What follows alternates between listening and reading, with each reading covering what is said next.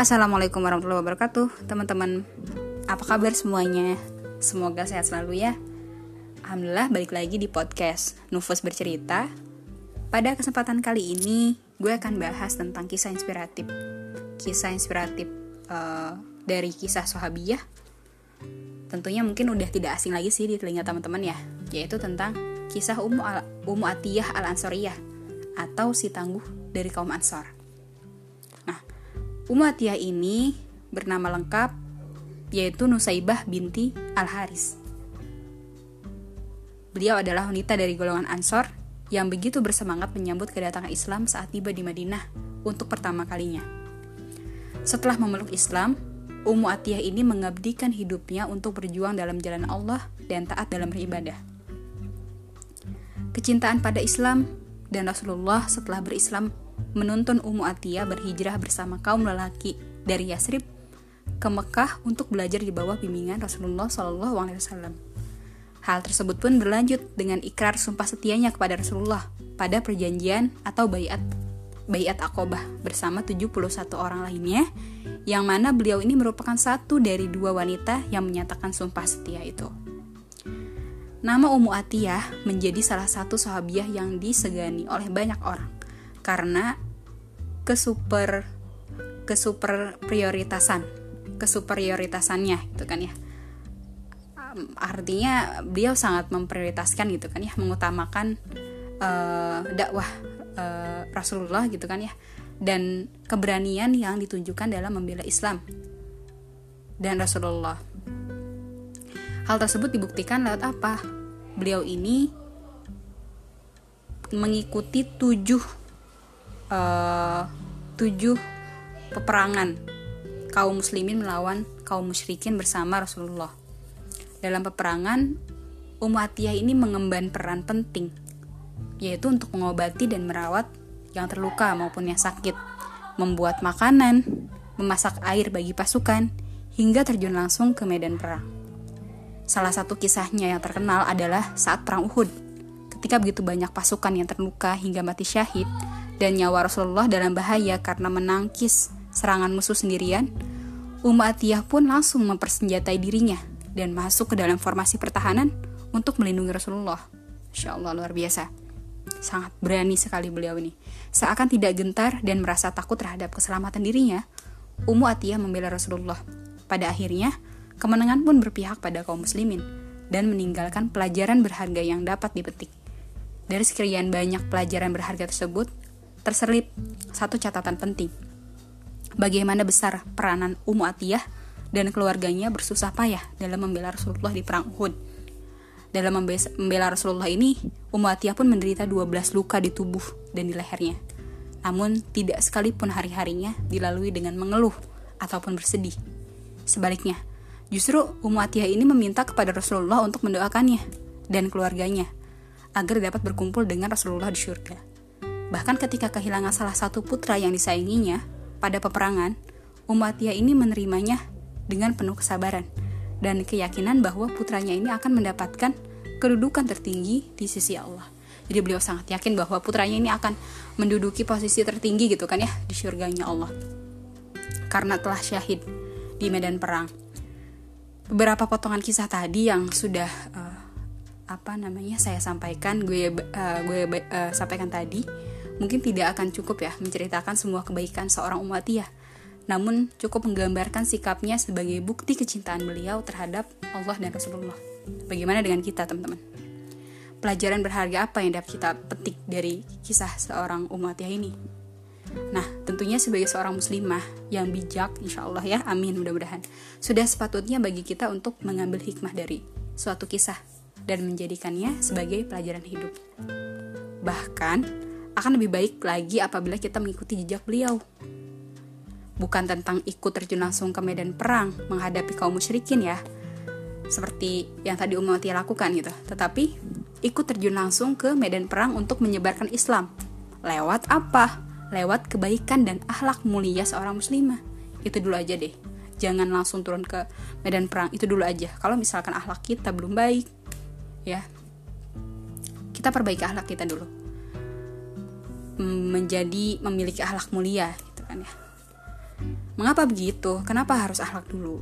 Karena zaman sekarang itu kan telah berubah ya. Cara pandang kebanyakan orang pun juga begitu sama berubah. Menyebarkan dakwah itu tidak lagi dilakukan hingga konflik peperangan fisik seperti dahulu. Tuh. Kini tergantikan oleh perang melawan pemikiran negatif yang ditunjukkan kepada umat Islam atau sering kita sebut dengan istilah Ghazul Fikr, ya kan?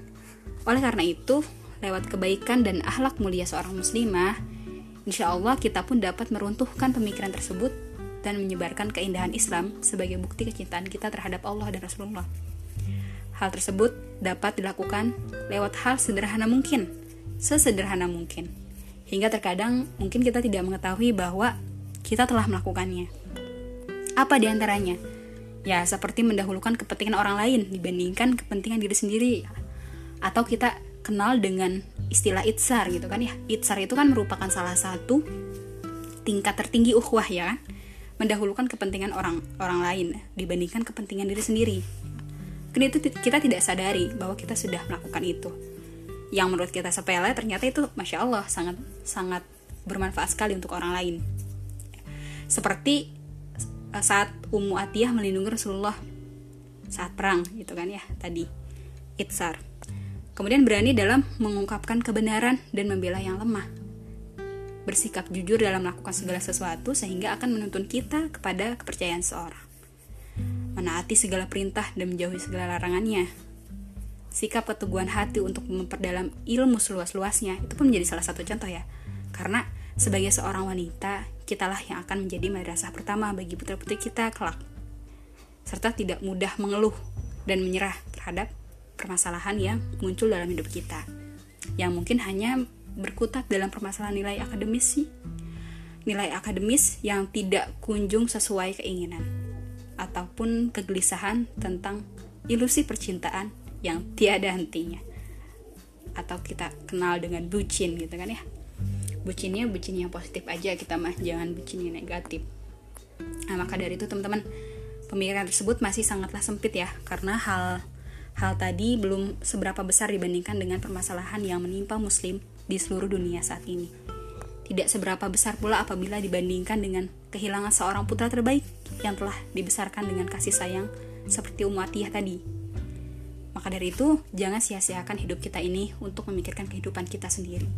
Karena sejatinya teman-teman, dalam waktu 24 jam ini, 24 jam yang Allah berikan kepada kita ini, ada hak untuk memikirkan kemaslahatan umat dan menegakkan Islam di bumi Allah yang juga perlu dipenuhi ya kan? Hak hak hak itu harus dipenuhi oleh kita. Jika bukan kita lantas siapa lagi yang akan melakukannya? Siapa lagi yang akan meneruskan perjuangan dakwah Rasulullah ini? Tuh. maka maka e, mari sama-sama kita menjadi seorang muslimah yang lebih baik lagi melalui segala kebaikan dan akhlak terpuji yang terpancar dari perbuatan kita.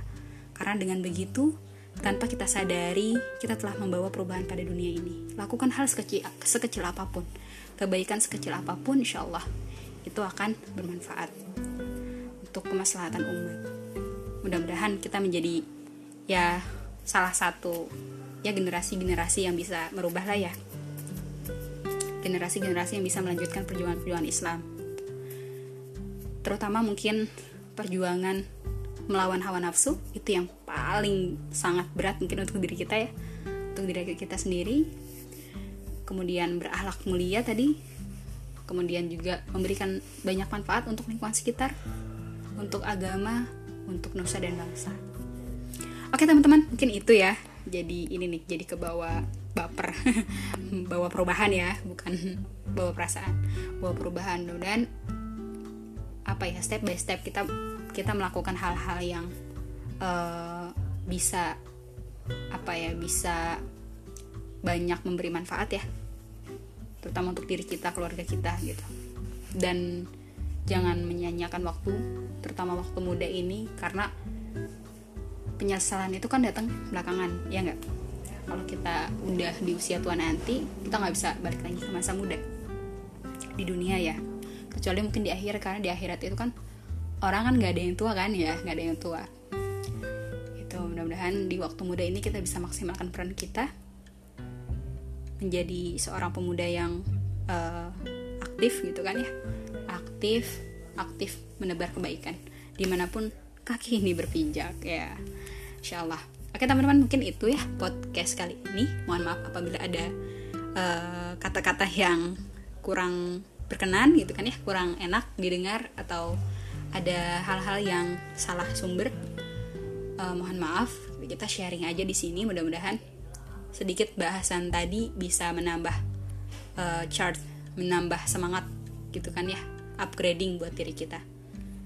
Oke teman-teman. Sekian dari saya. Jaga selalu kesehatan. Sekian dari gue ya. Tadi kan gue jangan saya. Sekian dari gue. Jaga kesehatan. Ingat pesan ibu jangan lupa pakai masker mencuci tangan dan menjaga jarak. Oke. bye bye assalamualaikum warahmatullahi wabarakatuh